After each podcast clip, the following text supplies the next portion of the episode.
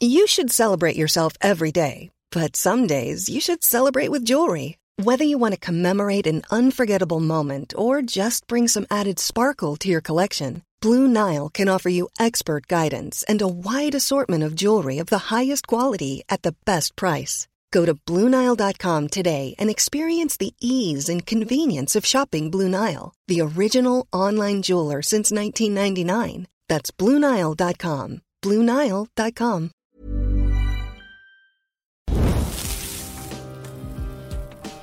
People can change anything they want to. And that means everything in the world. Show me any country, and there'll be people in it. It's time to take the humanity back into the center of the ring and follow that for a time. You know, think on that. Without people, you're nothing. Without people, you're nothing. Stoke the fire. All right, ladies and gentlemen, welcome to another episode of Stoke the Fire. As always, we are your humble hosts, Matt Stocks and Jesse Leach. Jesse, it's great to see you, mate. Cheers. Always a pleasure. Yeah, cheers, brother. I thought I'd wear my Stoke the Fire t-shirt today to, you know, Love draw, it. draw from the strength of the community. And, and as always, just, you know, huge thank you at the start to everybody for the continued love and support. Um, so right out the gate, we should just say this one's going to be a little bit of a heavy episode this week. The theme for today's discussion is going to be death and grief and loss. It's a subject that's been suggested and requested in the past a few times actually. Um, and we were going to sit down today and talk about the New Times of Grace record, which we will still do. But this week just felt like the right time to address this subject because you may have seen the news on social media we shared on the 30th of June.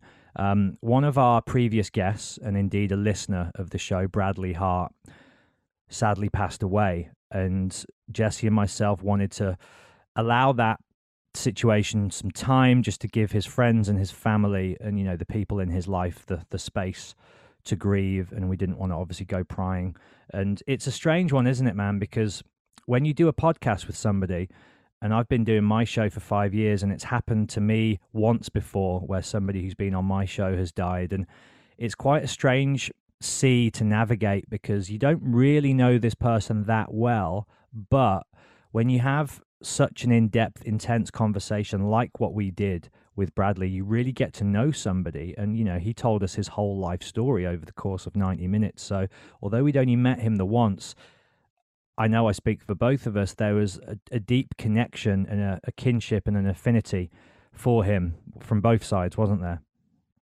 Yeah, and I think it it also just on par with being a sort of sensitive, empathetic person. And when you get into these types of conversations, you kind of strike into people's soul a little bit, and you're able to get a, a feel for, of like who they are. You could tell by his body language, the way he was speaking, his candidness about it, and his just sincerity that he's a good guy. You know, he was a good guy, and you kind of rooting for him. You know, that's that's that was my whole thing. It just I left that conversation with a admiration, but also like, wow, this this guy's survived so much, and then to hear the news of his passing because he had so much life in him, and he had, you know, and by all accounts from people that were, you know, around him, he was just a really good guy that was trying to help people with his particular situation.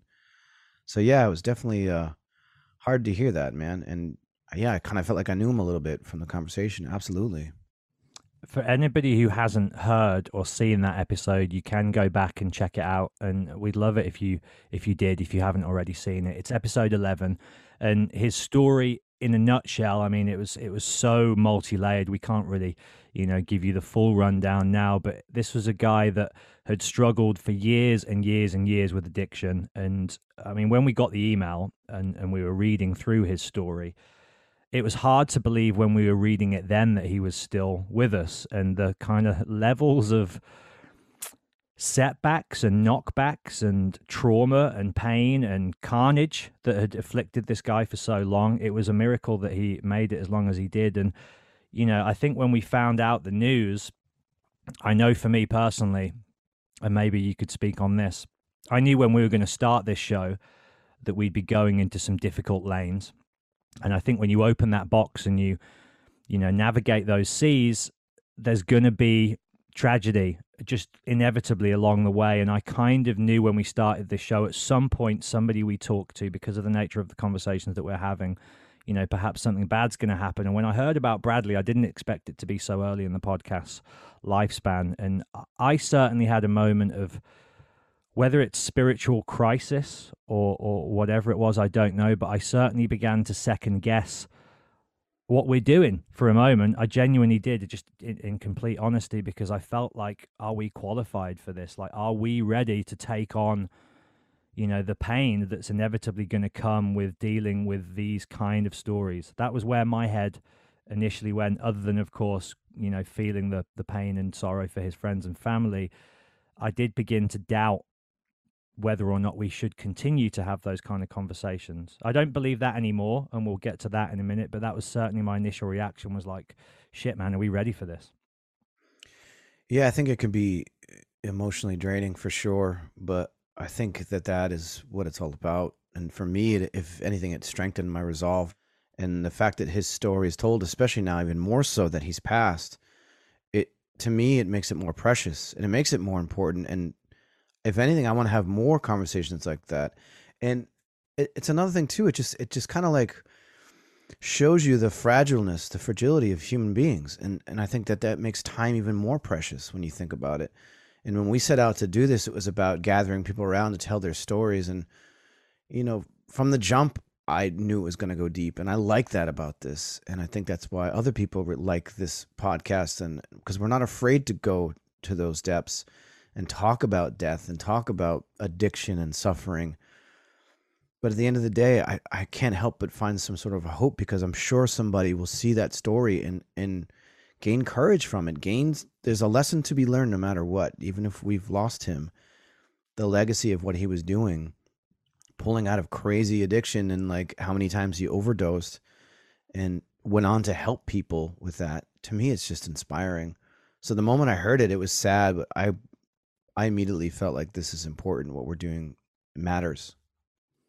Yeah, and we need to say a huge thank you to Garrett, who's another previous listener, Garrett Keeping, from the same part of Vancouver, Canada, where Bradley was from. And what was truly beautiful was through the pair of them individually coming on this show, they'd never met and didn't know each other before. We connected them and, and they actually started a band together and had been hanging out. And they, they text us a picture of the pair of them together, both of them battling addiction, both of them on a you know journey of sobriety and it was actually it was Garrett that told us the news of his passing and it was Garrett who also told us that and this is a really beautiful detail that I think is really important to share because you know that the tragedy of Bradley's death remains but it's important to tell everybody that he did pass away clean and sober in a really good place. And what actually happened was there was such and this is what's so fucked up about climate change, right? If ever there was a case for climate change, there was a freak heat wave in BC, Canada. Um, during the week that Bradley died. And that week, 719 people died because of the heat. Bradley being one of them. He actually died of a heart attack. Um, and that's apparently four times the level of deaths that are usually recorded uh, recorded in that province in that time period. And so Bradley was one of 719 people in that part of the world that week who basically died from overheating and whatever effect that had on their body, which is fucked up. But it is important to remind everybody because I know a lot of people were thinking like, "Oh no, did he succumb to you know those old demons?" But in fact, it's an amazing detail that he didn't, and actually, he was in a great place. He was continuing to do, as you said, his healing work in his community, um, and he actually gave Garrett a track, a riff because um, they were writing songs together. And Garrett has said that he's going to finish that song in honor of Bradley, put some words to it, some lyrics to it, and you know when the track's done, give it to us to play on the show. So you know, there's I I personally find a small smidgen of salvation and, and hope in that.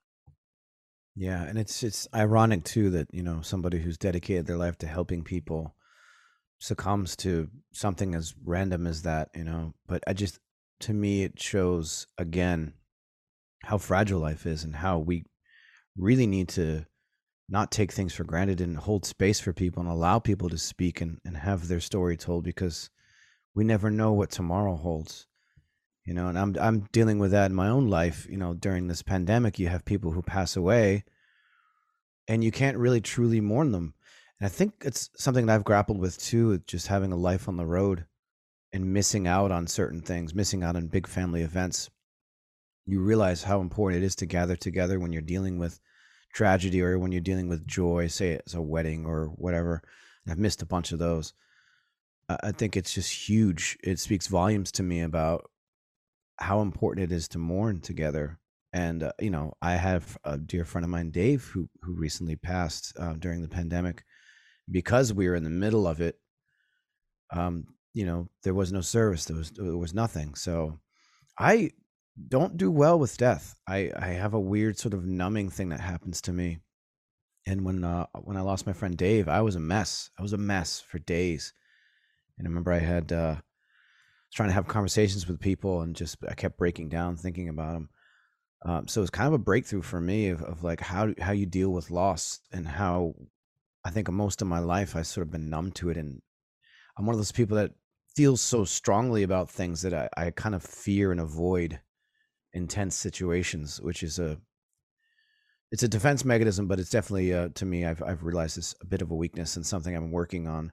Um, so for me, it was kind of a breakthrough to actually be able to kind of mourn my friend and thankfully prepare to go meet with everybody now that we're back open over here. And that's so this that, weekend, right? As we talk now, it's it's this weekend you're going to return back to where you grew up and correct ce- celebrate his life. And the cool thing about this is, and this is a little bit of a sidetrack, but I guess it it sort of still is on the subject. You know, when people pass away, they have certain wishes sometimes you know if they had the the forethought thought of like oh when i pass this is what i want and i've been to funerals of friends of mine um, a dear friend of mine who actually took herself out and i remember going to her funeral and all of us friends and and people that knew her really well were like she would have hated this this is horrible we're standing in a room full of people looking at her with makeup all over her like looking nothing like how she would have looked. You know, she was like a a metal girl, a punk rocker, like a real cool person. And that moment really struck me. I was like, wow, that sucks. I can't imagine, you know, standing in a room full of people and having to mourn somebody who would have hated this.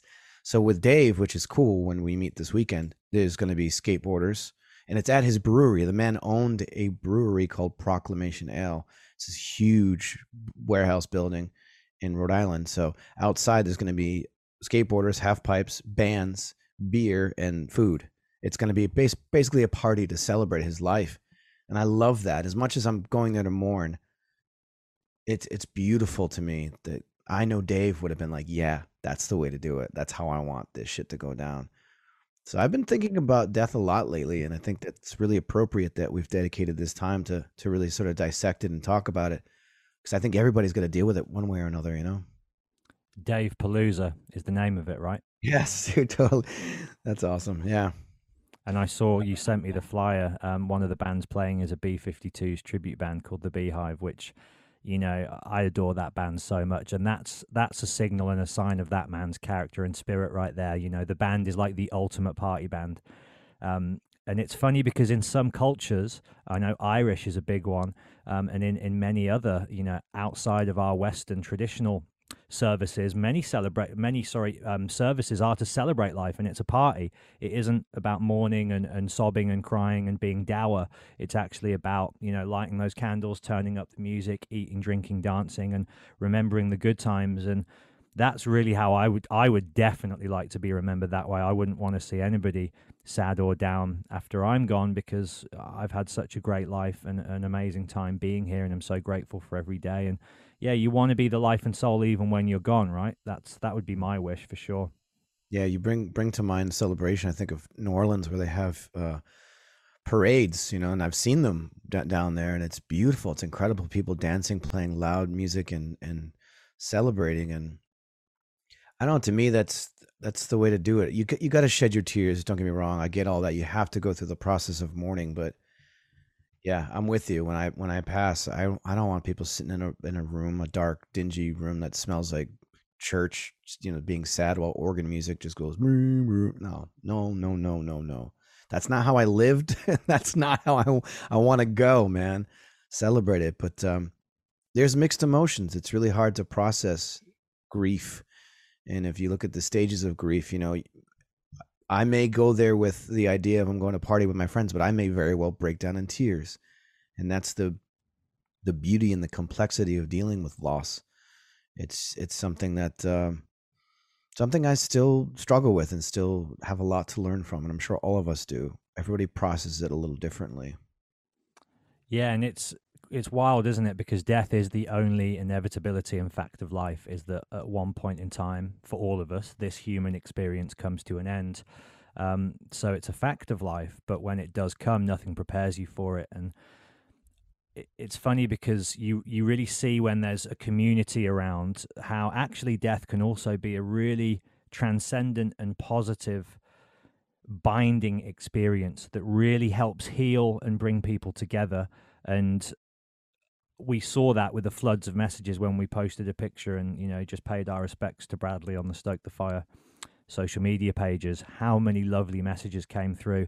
And that was when the internal dialogue that I was having did begin to shift.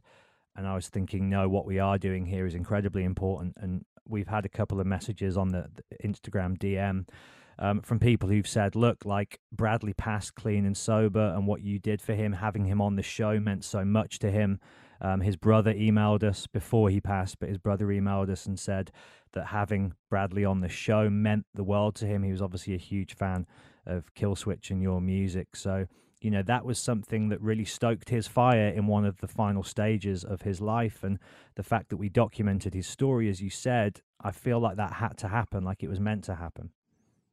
But it also just reassures me with the fact that we are doing the right thing. Even though the episodes, you know, are different when you have sort of who, somebody who's a name, you know, somebody who's popular and people are automatically going to go watch it or listen to it because of the name. But I've often found, you know, through our short, really a brief existence as a podcast and show, which, you know, is really weird to think about that. I feel like it's been a long time. I've, it's been incredible. It's enriched my life incredibly. And a lot of that is because we've got people on who we don't know, strangers, listeners that come on and share their stories and th- those have been powerful and they really really like just reignite that fire in my belly that I get from connection from performance as a musician and to get that connection one on one or two on one with us with people uh, it just feels like it's there's purpose behind that and to be able to allow people to have this forum to speak and you know as much as those people are fans I've had we've had a few fans of mine on during the conversation, it doesn't even feel like that. That goes away. And I love that about, you know, I'm honored that people are my fans, but it's so nice when that gets peeled away and we're just humans interacting and having a conversation and an exchange. And I think that's that's the stuff of life. And when you're looking at death, death oftentimes makes you reflect back on life, right? When someone passes, you think about the memories. And to me, like Dave, for example, I mourned him so hard because there was no bad memories attached to that man. Any any memory I had that came up, he would make people laugh. He would always have something funny to say, sarcastic out of the side of his mouth while being just sweet and genuine. Like he would bust your balls, but there was never any sort of like deep down, you know, when someone makes fun of you and it's funny and you're like, oh, that's my boy, that's awesome, that's my mate, whatever it was always like that with him. There was never like a deep darkness there. He just, I feel like he didn't even have a bad bone in his, his body for the many years that I knew him in any social situation. He was that guy you could rely on to be observant, to be kind, and to comment on something, but then very quickly jab you with a joke. And it was always funny. He was just a good guy, a good soul. And, you know, it's it's cheesy, I guess, and kind of funny. But the first song that popped into my head was like "Only the Good Die Young," and it just popped in my head that day when when he passed. I couldn't get out of my head, and it's just something I still wrestle with. Like, why him? You know, out of out of anybody that we knew in that circle of friends, he was just a burning light. And thankfully, he's left a legacy. His his beer company proclamation and his daughter and his wife and the whole community that he built and people that he hired on that became sort of his family. If you go online and you look at the Proclamation Ale internet, you know, the page on the internet or the Instagram, you can see there's a community there of people that love it. They love their job, they love being there.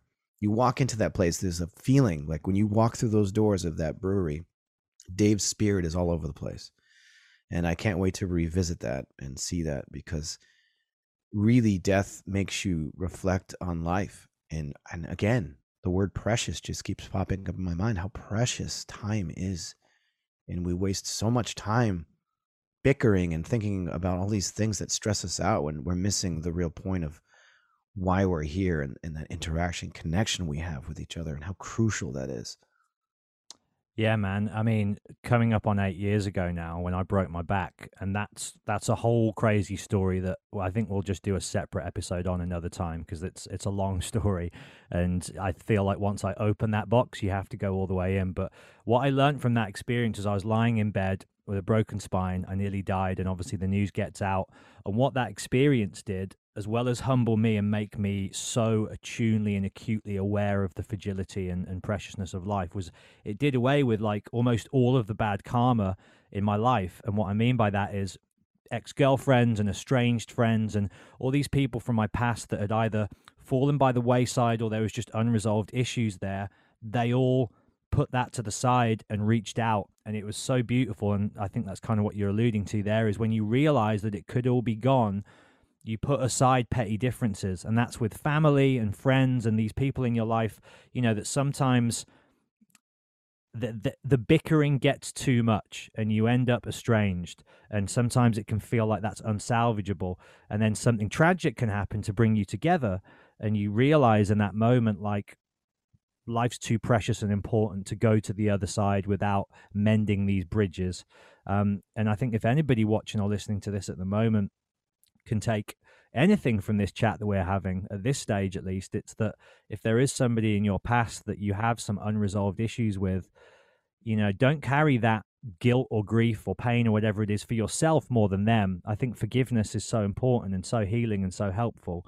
Um, obviously, some things are perhaps unforgivable, but on the large part, I think everybody deserves a second chance. And I got given a second chance by so many people from my past through what happened to me. And that was a just supremely life affirming experience. It was beautiful. Mm.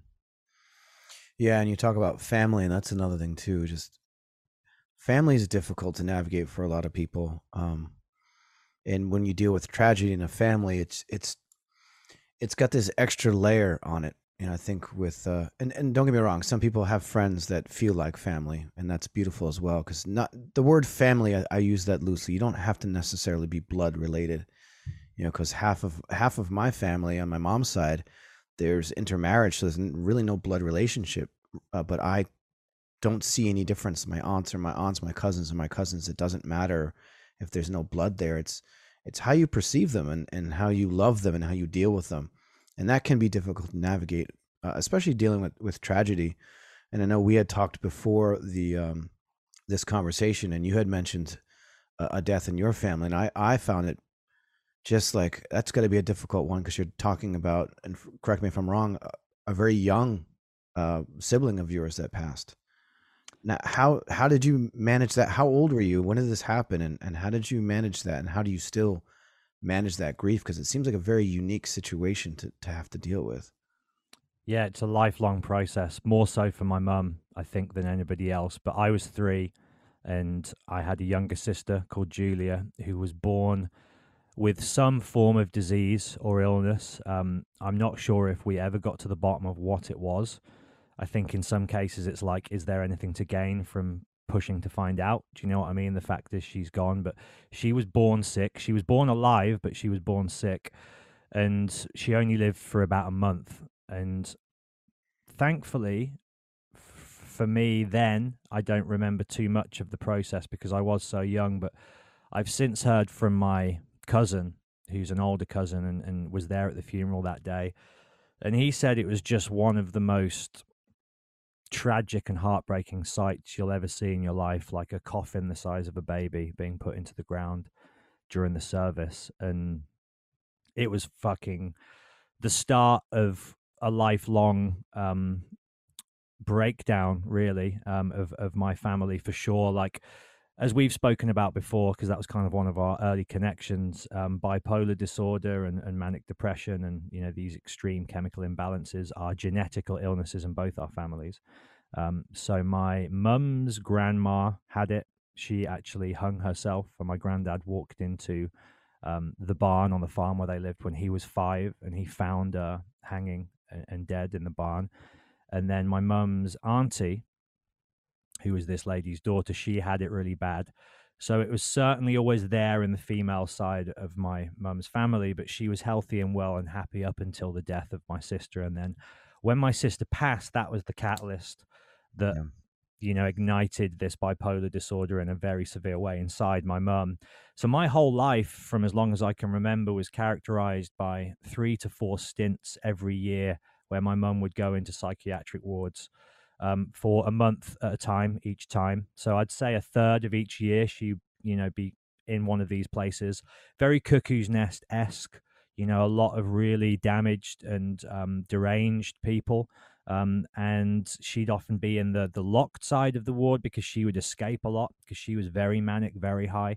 So you know, as, as far back as I can remember, I'd go and visit her in this insane asylum, and she'd be in the locked part of the ward, so the worst part with, you know, the most mentally unwell people, and you know that was like my life. That was my whole childhood and young adulthood, and something happened in more recent years, whether it's the menopause or whatever it is, because it seemed like the breakdowns are always linked to my mum's cycle and time of the year, because obviously it, you know, reminds her of losing a baby. And in recent years, it's really leveled out, and she's only in the last decade been well twice. Uh, sorry, unwell twice.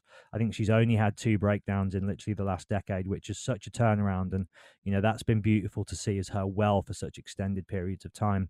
But from the age of three up until I was, you know, 23, so at least 20 years, it was so regular. And then what happened was my parents' marriage broke down because, you know, the grief of losing my sister and the, you know, the stress and the difficulty of dealing with my mum's illness pushed her and my dad apart. But then my dad always had to be around because my mum was was unwell so often. And all of these things were, you know, so traumatic and my childhood and early life was so turbulent but what's been amazing is in the last 18 months during this pandemic period, when I've moved back home, is my parents, although they divorced, they never remarried. They never got another partner because I have another sister, Helena, who's eight years younger than me. And because of the age gap, my parents always wanted there to be some form of stability around Christmases and birthdays and things like this. So we'd always celebrate events and holidays as a family after they were divorced. And in the last 18 months, it's just felt like you know as we've spoken about on this show a lot of worldwide healing has been going on um, if you're you know open to that and that's the kind of lane you're trying to put yourself in i think then that's been the theme of, of certainly our lives is a lot of healing and it's happened with my family to such a profound level where my sister's birthday last summer in July. We're in this bar. She's with all her friends celebrating and stuff. And it's just me, mum, and my dad in the corner. And we're all just weeping and sobbing and crying and just airing a lot of past grievances and you know because there's a lot of stuff that went down which i won't get into on here out of respect for my sister's privacy more than anything but you know my dad did some bad things and it took me a long time to forgive him for that but now i just know that it was because he was in pain too and his pain was manifested in these ugly ways but he's done so much work on himself and he's done so much to redeem himself and make it up to my mum and me and my sister that he's more than made amends for the bad stuff that he did in the past, right? And forgiveness we were talking about earlier. I'd already forgiven him, but we had this moment that day where we sat in the bar crying, hugging, and I was like, I forgive you. I love you. Like, whatever happened in the past, it's done. We're all here together. We all are well. We're, you know, grateful and, and we're stronger than we've ever been. And yeah, it's it's been a beautiful journey, man. And all of it's been informed by death and, and grief and loss. And I'm fortunate in the sense that I've never lost anybody else close to me since then. You know, I've lost grandparents and things like this through the you know natural course of life, but I've never lost a friend or a loved one close in my life too young. So I count myself very grateful in that regard. Um, but on the other side of, of, of the coin is that you know grief and loss has been something that's been like the dark cloud over my family since day one. Mm. Um, so it's it's all relative, isn't it, to all of us? But yeah, that's kind of in a nutshell the the story of my family. Yeah, it's amazing what grief will do to somebody, and how you mentioned it triggered the bipolarism, and I, I think that's something that's been fascinating for me to learn because I've been actively trying to learn and get a handle just on my anxiety and my depression and you know my family's history with bipolarism. And the more research I do, and you realize that it could lay dormant until something triggers it, something traumatic that just cracks the human spirit and allows for that to manifest. It's just fascinating what the human mind is capable of and is you know how we react and respond to grief. It's something that is such a part of life right? I mean i think what i'm starting to see now with this conversation is is really how death and life are so interconnected and you can't escape that. It's something that you really have to face on a daily basis and i don't mean that in a morbid way. I just mean in a in a way of like being grateful for the little things and and choosing your battles and, and realizing that forgiveness sometimes forgiveness should be given quicker than we give it depending on who you are you know? I'm one of those people in my life where i've probably forgiven people that didn't deserve to be forgive forgiven. So i think it kind of there's two sides to it. There's people who are not quick to forgive there's people who are very quick to forgive and i think that i found in my life because I don't like conflict, because I don't want people to be upset around me, because I'm such a hyper empath.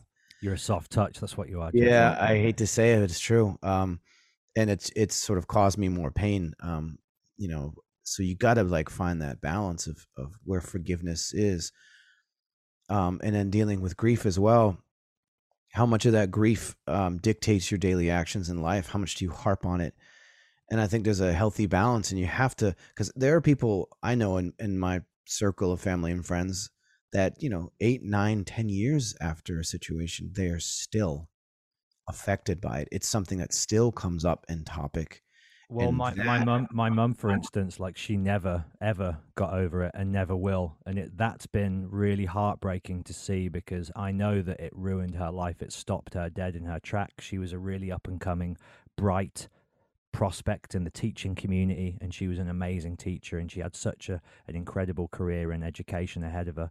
And after that loss she never bounced back. She's been retired. She had to take ill health retirement when she was in her 30s man. And she's not one of these people. I know in the uk there's a big problem that a lot of people have with like welfare sponges and people who kind of you know live off the system and, and, and don't work. But with my mum it's like she's incapable of any situation, even a few years ago, we went to Vienna for my birthday, and just getting the plane there, even though it was with me and my sister and my dad, it took it out of her for about a week. And she was like, I can't ever fly anywhere again, the anxiety of it.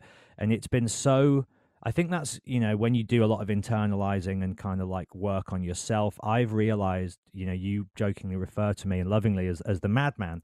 And because I live my life at 100 miles an hour. And I know from just kind of analyzing the situation now that the reason I am the way I am is because when I see my mum, it breaks my heart so much that life just beat her down. And that's why when anything happens to me, no matter how painful or hard it is, whether it was breaking my back, losing my job on Kerrang, you know, like previous relationship breakdowns, even this pandemic, like uh, whatever life throws at me, I just have to come back and keep going because I've seen the alternative and I find it so crushing that I just never want it with all all the love and respect in the world to my mum, who's you know the reason why I'm as kind and sensitive as I am. But I've just seen what life can do if you let it get the the better of you, and I don't ever want to be that. And so that's really been like the momentum and the inspiration for me to like just keep going no matter what happens, because that's all we can do, right? Whilst we're here, all we can do is just keep going and never give up, never give in. Well, it also just goes to show you, I think, how people can play a role in your life as an inspiration and not every inspiration in your life can be somebody who's motivating you actively. Sometimes you can be motivated by their lack of of activity by their lack of life living that you feel like they should be doing. That's a difficult situation situation to navigate because everybody's different. Like you know when you are raised in a certain way either you are a byproduct of that environment in a positive way or a negative way and i'm one of those people too I, I still suffer from dark days i still have days where i just can't i physically well, i mentally can't so i physically can't do certain things like i'm depressed. But that fighting spirit you're right i've got that in me too because i've got vivid memories of my grandfather who suffered from severe depression where i remember him just lying in bed watching you know these old like i love lucy these old black and white tv programs in a dark room and uh, you know speaking to him and him not even responding and like that as a young kid when your grandpa who's like your hero in a sense would get like that it just it's kind of scared me of like how how can people be like that? And i think when i get close to that feeling where i just don't want to do it i i go into fight gear like i i have this response in me where I, I've got to go out and live. I've got to go out and go for a hike, you know, do something active, like you said, just stimulate yourself and go. And you almost like kickstarting your own battery. And um, that's become a blessing to me, you know, as much as I, I grew up with a, a grandfather who was the life of the party and crazy and on water skis wearing my grandmother's dress and passing out candy bars to the kids. And then he would just disappear that really motivated me, to like not be like that to try to find balance. So with my own mental health i really took it upon myself to try to figure out what what it is that triggers me and makes me tick and it's been uh, a motivator and i think that that's all you can do with life. You you choose the path that you're on and everybody's unique on the things that they can control and can't control and that's a constant constant um, evolution and a constant battle and I think during this pandemic, especially like you were saying, it's really caused me to sort of look inward because the life I was living prior to the pandemic was go, go, go, go, go. When you're on tour, you don't have time to catch your breath. Even on days off, like I either would just sleep all day or just go run and go crazy in the city and, you know, go out to bars and go to museums. Like just you, you, the moment you stop and you stay still, you have to deal with stuff. And I think a lot of people don't want to deal with those deep, dark things. And having those wheels stop mm. and being forced to stay still has been difficult, but absolutely life altering and amazing for me personally. And I know from a lot of people that I've talked to, the same thing. They needed this time to stop. Yeah, you raised you raised two really interesting points there, and w- one thing I want to definitely bring up is that you can grieve not just for somebody who's passed away, but as we've all experienced in this pandemic period, you can grieve for a previous life. And, and that comes with its own sadness and heaviness. And you know we've we've spoken about this on this show and privately, but when it was apparent that this thing wasn't going to be over and done with in a matter of weeks, I know so many people, us two included, in our communities, the live events, the music, the hospitality, the bar industries, you begin to grieve for an old life that you perhaps feel may never come back. And then you start to, you know, settle into the new pace and find new solace and happiness and positivity in that. But you can still be sad about this old thing slipping away. Um, and I feel like right now, as things begin to reopen, it's almost like now we're grieving for the pandemic period, right? oh, you took the words out of my mouth. I know it's so funny um, and now that we're on the subject, you know, with new music that just came out with Times of Grace, with the tour schedule kicking back on, and I'm getting tons of emails about tour opportunities. I'm getting, I'm doing interviews nonstop for the new record for Times of Grace, um, which ironically, not ironically, probably not ironically at all, is called Songs of Loss and Separation, which is what we're talking about. Um, you're right. There are moments where I'm like, man, I really like my little home life here. I've really grown accustomed to sort of being a homebody and doing those things that I just never really had time to do. Like, oh, gotta cut the grass. I, I've been watching it grow. it's been it's been two weeks. Gotta cut the grass. You know, like um, little things like that. And people may chuckle at that. Are like, oh, I hate cutting the grass. I love cutting the grass. it's something that I've learned to love because it's part of this home routine and when I'm done, I look at it and go, ah, I did that. It, little things like that I love, and I'm gonna I'm gonna miss that stuff when I go back out on the road. Well, that's not absurd at all because I would say that's the same as somebody who's never toured before going out on tour, and every little part of that day for them would be such an eye-opening, exciting experience from the sound check to the food buy-in to you know all of it. Whereas when you've done that your whole life, that's routine. And so for you, cutting the grass is like the new sound check. Do you know what I mean? It's the new, it's the new thing that's so unfamiliar and exciting in its very mundaneness because it's just new to you. It's exciting um, and you find routine in that and you find purpose in that and meaning and, and all these things that now are soon going to be taken away again and it's then readjusting to the new life again and it's so wild. Um, I did have another thing I wanted to mention off the back of what you were saying then, but it's gone from my mind. It's gone from my mind. But um, yeah, there's just there's been oh the other thing I did want to say is like death obviously has become just so prevalent in discourse in the last 18 months because it's on the news. It's like everybody's sort of now been beaten and trained to think that if you go out the house, you're going to catch this thing that could either kill you or it's going to be passed on to somebody that you love and kill them.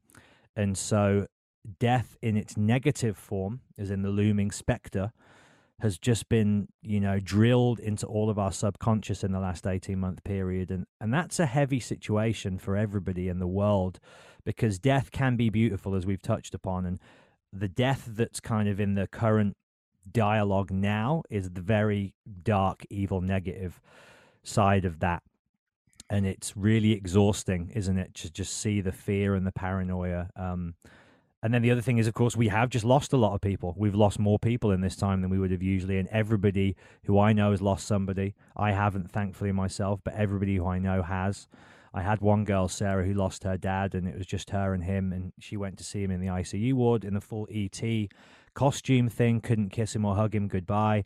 And then after he passed, she just had to walk through the hospital where everybody else is doing the same thing, saying bye to their loved ones, take off this spacesuit, and then walk out. And you imagine that, like grieving for your father, partner, parent, child, whatever it is, in that kind of a way is so disgusting and sad and heartbreaking, isn't it? My heart goes out to anybody that's had to go through that. Yeah, I can't imagine and it's you know it's one thing I've contemplated a lot as a writer and a lyricist and you know musician because you know with Times of Grace for example it plays such an important role you know there's two songs specifically on this record that are about dealing with death and the process that you have to go through. And you know, I mentioned earlier my friend who who passed from suicide uh, there's a song on this record that uh, to carry the weight is the name of the of the song. And when i was writing it it was painful. When i was recording it it was painful. When we were finished and i listened to it i would just cry. I mean it took me months really of listening to that song to sort of get to the point where like i, I could just listen to it. Um, but that was another way of, for me of coping with death is being able to write about it and to create something new from it. And i love that concept of how death inevitably will bring new life. You know that's why it's such a precious thing when you when you lose somebody and somebody has a child. Look the the difference in this in the celebrations of life and death are really ingrained in everything that we do. And as a writer and as an artist it's something that i don't know if i would say i celebrate it but it's something that really drives me and helps me to create and to produce things that inevitably my hope is for us to be able to cope better. Because music is just that isn't it? It soothes you. It's there in your good times. It's there in your bad times. Music is everything. It's everywhere. So much so that i feel like people don't even realize how important music actually is it's i mean even the little jingles and commercials it's everywhere so for me when i create it and i'm blessed enough to to share you know a relationship with adam who is just on some whole other level as a musician um, I'm comfortable enough to write about something as vulnerable as, as losing a friend to suicide and having to to unpack those emotions again while writing a song and then listening to that song. It's it it's a process in itself when you create something that is a tribute to a painful memory and then you exercise that every time you play it, every time you listen to it. And that has been a huge process for me because this album was completed before the pandemic. So I had the entire pandemic to listen to it and to let it grow on me. And, you know, I had to listen to it because we were remixing it, we were preparing it to be released. So that really, like, this record will always remind me of this time of my life, will always remind me of sitting by the fire and having nothing to do with my life. I had nothing, no schedule, no nothing, just sitting in like thinking about these songs and thinking about my career or lack thereof at the time. And uh, it's such a profound thing to look back on and now to to promote and to be able to do interviews like talk doing five or six interviews a day about this record and the rest yeah.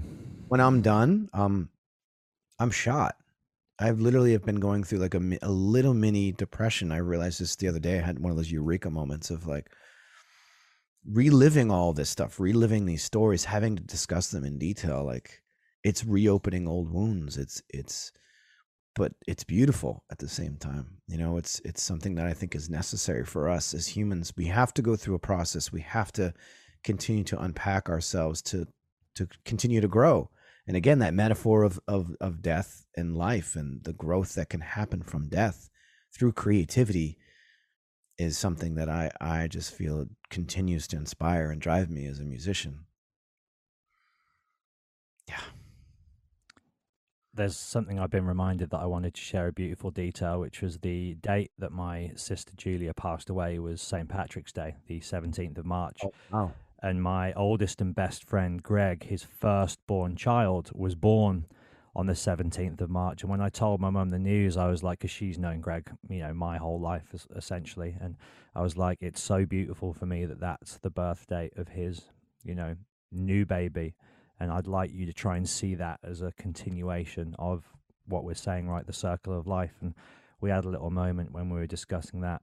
And then the other thing is, as you alluded to with this pandemic period, which I think can be applied to depression and grief and so many other painful processes, the reason I think a lot of us falter and fail at trying to deal with this stuff is because we don't address it. I know I've been so guilty of that. You know, whether it's alcohol or drugs or avoidance, you know, you're literally, I've got a friend, um, Matt Pritchard, who just, you know, he runs literally like he runs, he rows, he does all these extreme challenges.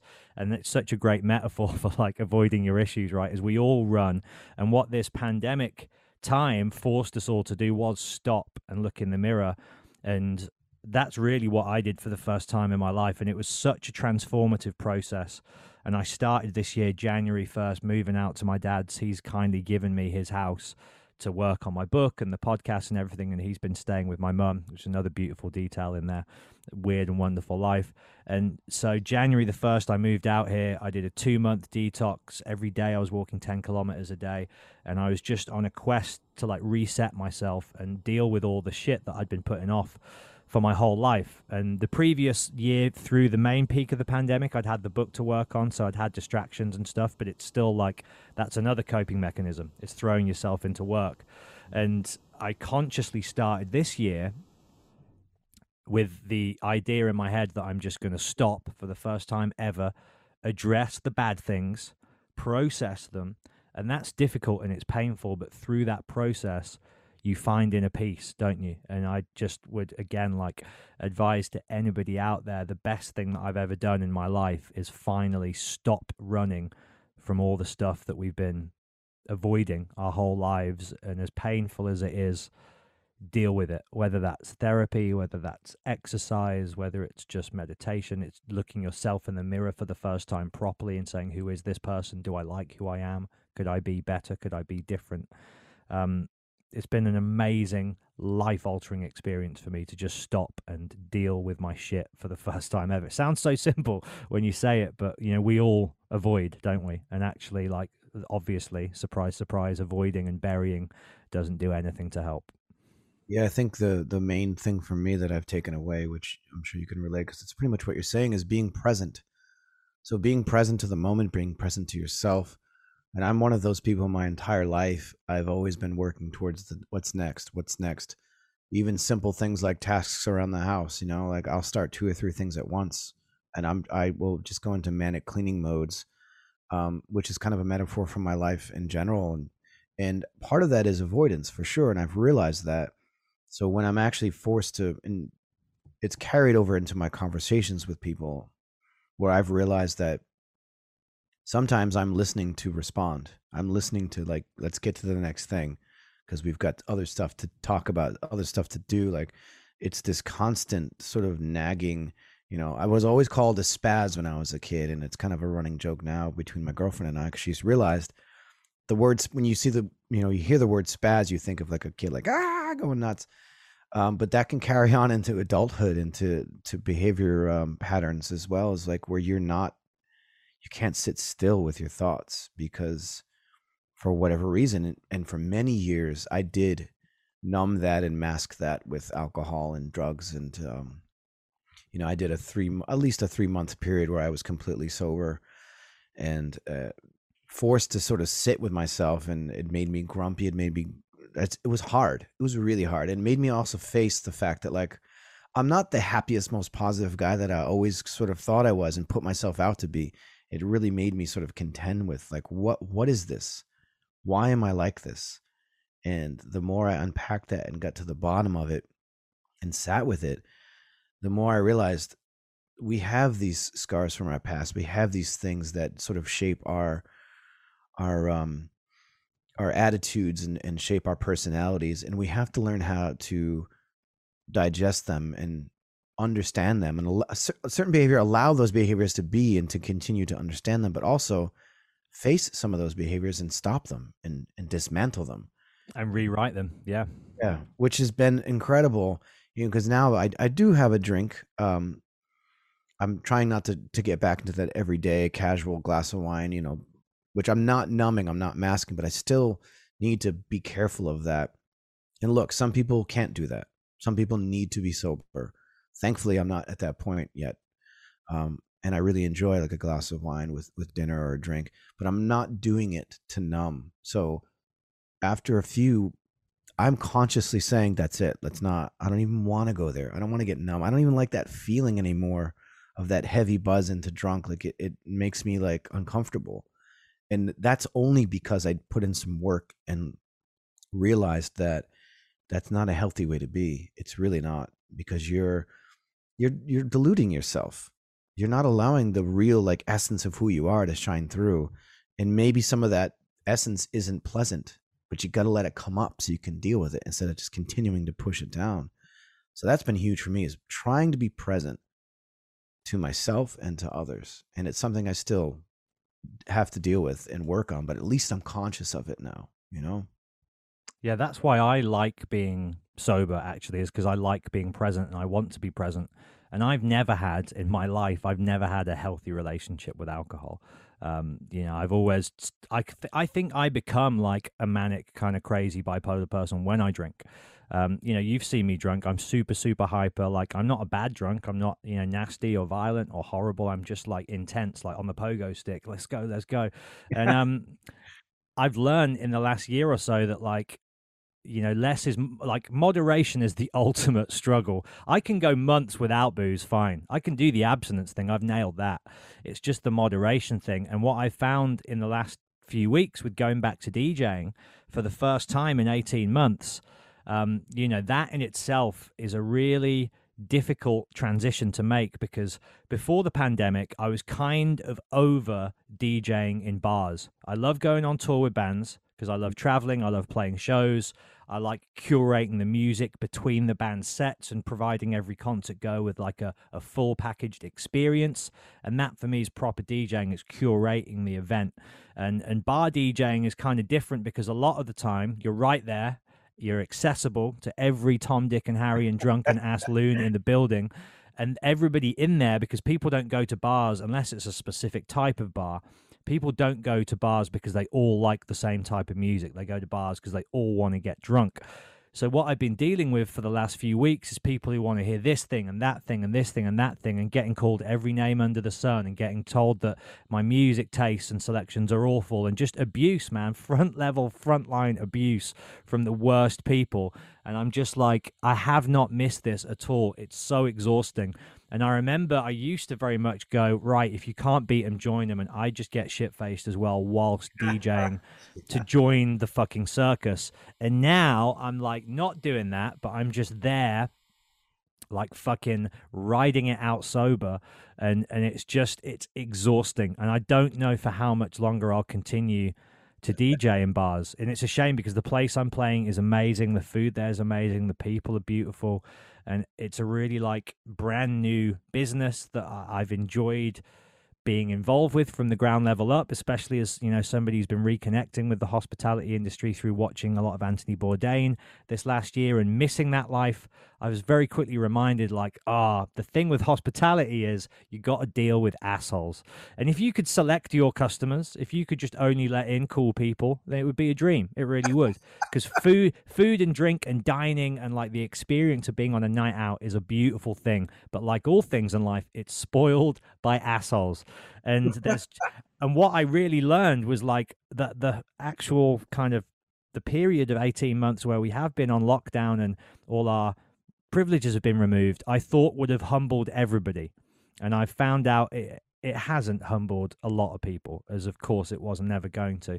And most people are just straight back to that same old bullshit. And that's been for me a really difficult thing to contend with because I've been quite excited to get back out there and doing it. And now I'm out there talking about grieving for the pandemic life. I was like, I'd kind of just be sat at home doing a podcast with one of my heroes or friends. Do you know what I mean?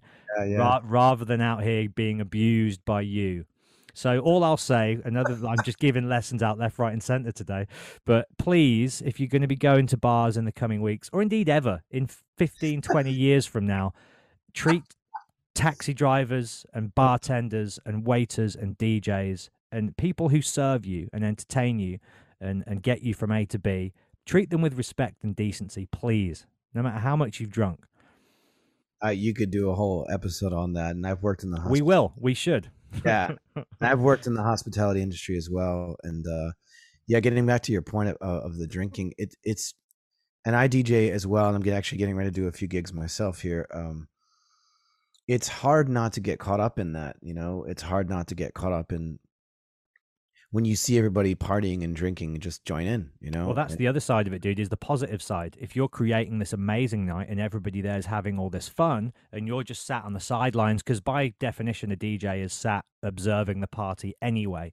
And so then you go, oh, well, I'll have a few drinks to feel a part of it. And because you want to get involved in that momentum, right? Yeah, it's it's a, a difficult for some difficult thing to navigate. I I found I'm I can't help but be moderate. I because I did my first DJ gig already, and um, yeah, I didn't get drunk. I and I enjoyed it, and it was nice. And you know, people around me were getting hammered, and the next day, like I'm up and at 'em, I'm ready to like continue my next day, and everybody's hungover. I'm like, I don't miss any of that shit. I don't. Mm-hmm. But it's you know, it's difficult to navigate for sure. So I think it just I mean, such is life. You just continue to to grow and to hopefully learn lessons and hopefully, you know, learn how to progress as a human being. And you know, not everybody's going to be on the same path at the same pace. So as we do continue to, you know, the world starts to open and we start to interact with people, it's it's going to be interesting, and, there's going to be people that are still going to have PTSD from this whole thing. So it's going to be, and that's something about going back to the road too. Like how different is it going to be as opposed to how it was before? Those shows, man, and commanding crowds that have been indoors for 18 months, you know, there's going to be reservation on their part. You know, whereas before, if you go put your hands in the air, or you know, Corey Taylor does the sit down, jump up thing, I do wonder because obviously you're going out with Slipknot, whether everybody will instantly be there like right away. Because I've been going out a lot and I've been riding public transport a lot and I've been masked up the whole time and I've been living on my own for most of the last 18 month period so I certainly have been you know adhering to the rules and being sensible and stuff but I haven't taken myself out of life. I've been traveling and going places and seeing people so I don't really have any of that but I know people who've barely left the house in 18 months like barely gone anywhere and then to do that again and maybe that's why some of the people who've been coming through the bar were, were being so rude is like you know they're just loopy they've got that cabin fever craziness going on, and after a few drinks, you, you lose your head because you're so not used to being in that position. Yeah, and anxiety, I think, is another big thing. It manifests itself, um, and I've been learning this a lot lately just by researching it and talking to people. If you're anxious or you're nervous or you have underlying fear of something, that can manifest into anger and frustration and snappiness, and like it comes out in a bad way. And it's something that I've had to deal with on my own, with my own life and then as we see the world start opening i've had interactions with my neighbors that uh, to me i'm like shocked. I'm like whoa. And you sort of have to go okay everybody's coming from a different place here. We're all coping with this differently. And you know i'm just happy and excited to see people like i'm like open armed for everybody but not everyone's going to be like that and you need to be careful with that. And i'm i learned that the hard way with some of my neighbors here in this area like whoa some people have been like caged animals they're just getting set out now so yeah yeah it's uh we're we're going through some strange times and and you know starting this podcast in the midst of it and and seeing the process that it's taken us through and having these conversations with just you and I, it, I'm sure we're going to look back at some point on our earlier episodes and go, wow, remember that? Remember when we were talking about this and we are dealing with this? And here we are, you know, three and a half, whatever months in, and we're seeing the world start opening and, and we're seeing one of the people that we interviewed passed away. Like life is continuing to happen. It's continuing to evolve and continuing to to grow. And we need to we need to adapt as well. We need to stay up on it and and catch up to what's happening. And everyone does it differently. So it's going to be a lot of growing pains. And I just hope that people are going to be considerate of that. And not everybody is. So it's going to be an interesting time to navigate for sure. Yeah, and checking in is key as well. And, you know, a few people have asked me because I obviously do another show, which is kind of how me and you met. And a few people have said, like, well, what's the difference between Life in the Stocks and Stoke the Fire? Why start another one? And I'm really realizing in the last few weeks that with my show, I really aim to make the conversation so non time specific and so evergreen. And it's just an exploration of the guests' cultural kind of input and their creative output and you know the body of work and kind of the personal journey that they've been on in a very broad timeless sense and this show, for me at least, is a lot more time specific in the moment, analyzing the situation here and now. Where are we at today? How did we arrive at this position? And that's both with the chats that me and you have one on one and the guests. And this really feels a lot more to me like working it out and you know doing the work but with the microphones on and it's been so enriching for me and fucking soul stirring and important. Like it really has given me a focus and a grounding, unlike anything I've ever done in my life before. And I just can't say enough good things about you as a co host and everybody else who has been on the show as a guest.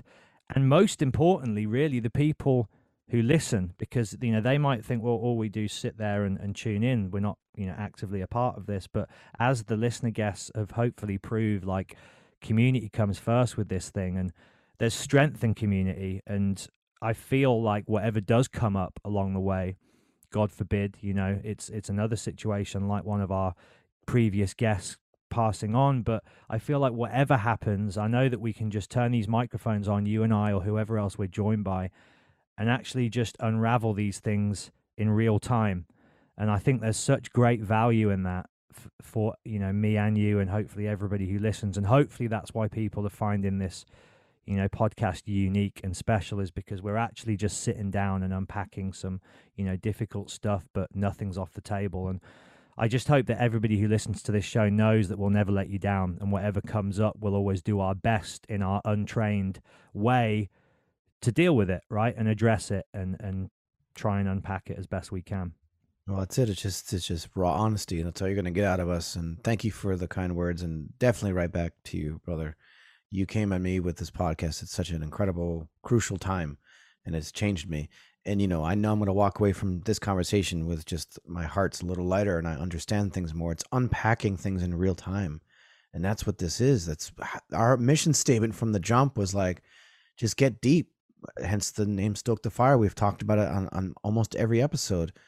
The importance of gathering around the fire, if you will, metaphorically speaking, um, and just letting it all, all come out and talking about it, unpacking it, and letting it all just be on the surface. Nothing's off the table. Allowing people to speak their truths, even if you don't 100% agree with them as the listener or whatever. Like, just allow people to be who they are and I think we need a lot more of that in this world. We need a lot more of it because it shows us how connected we all are.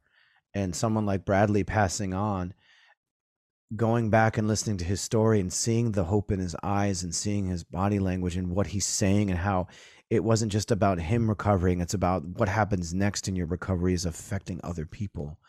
And that's what we do with the show, hopefully, is we you and I come to the table with our own shit and we're letting people know like this is what I deal with.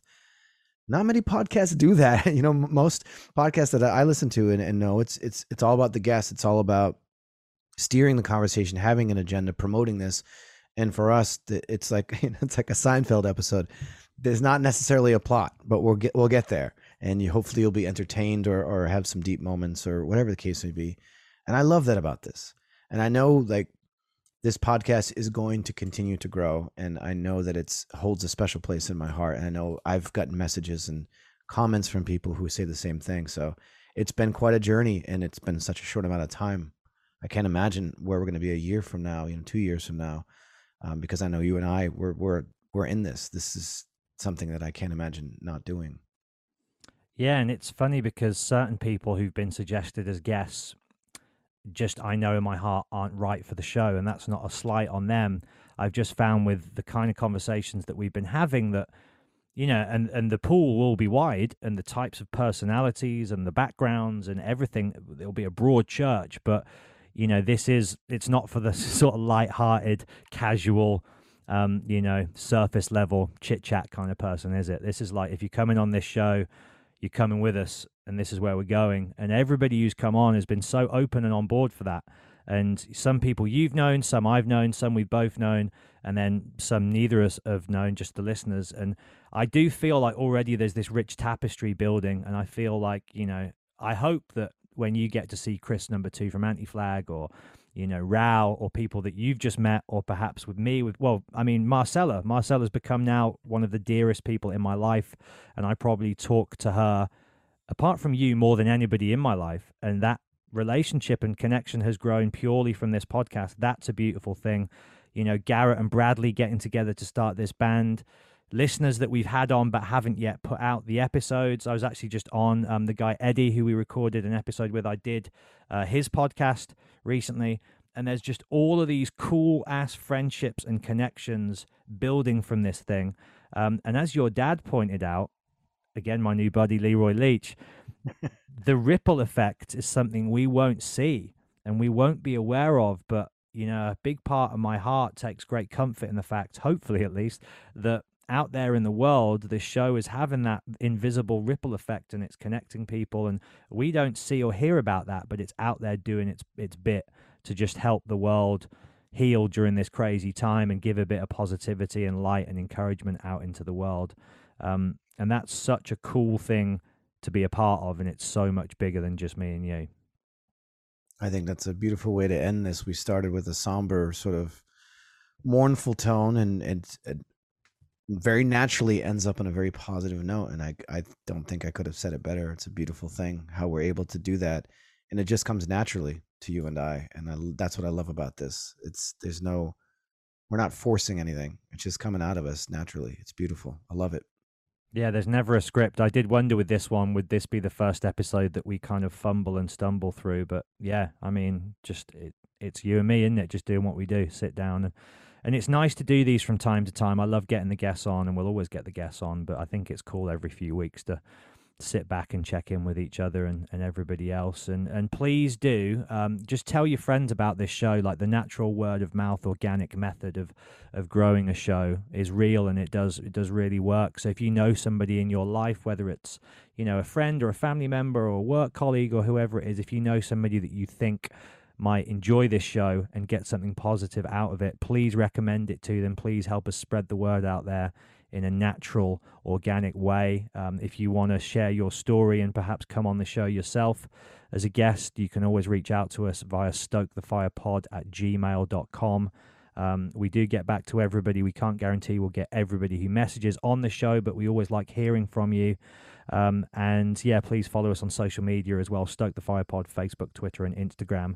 And if you want to suggest guests, uh, we're open to all ideas in that department as well. Um, until then, thank you for helping us keep the fires stoked. Jesse, I love you. Thank you for everything. Thank you, man. Always a pleasure. And thank you to all of you listening and supporting and following. And every little bit helps with this. You know, we want to continue to do this. So thank you so much for your support. We really, truly appreciate it. Keep those fires stoked, my friend.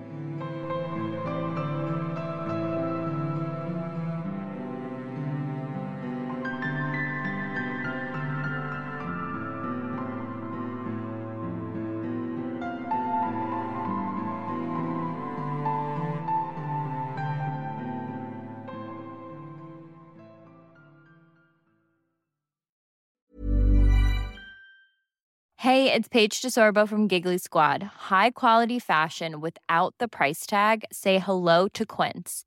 I'm snagging high-end essentials like cozy cashmere sweaters, sleek leather jackets, fine jewelry, and so much more. With Quince being 50 to 80% less than similar brands. And they partner with factories that prioritize safe, ethical, and responsible manufacturing. I love that. Luxury quality within reach. Go to quince.com slash style to get free shipping and 365 day returns on your next order. Quince.com slash style.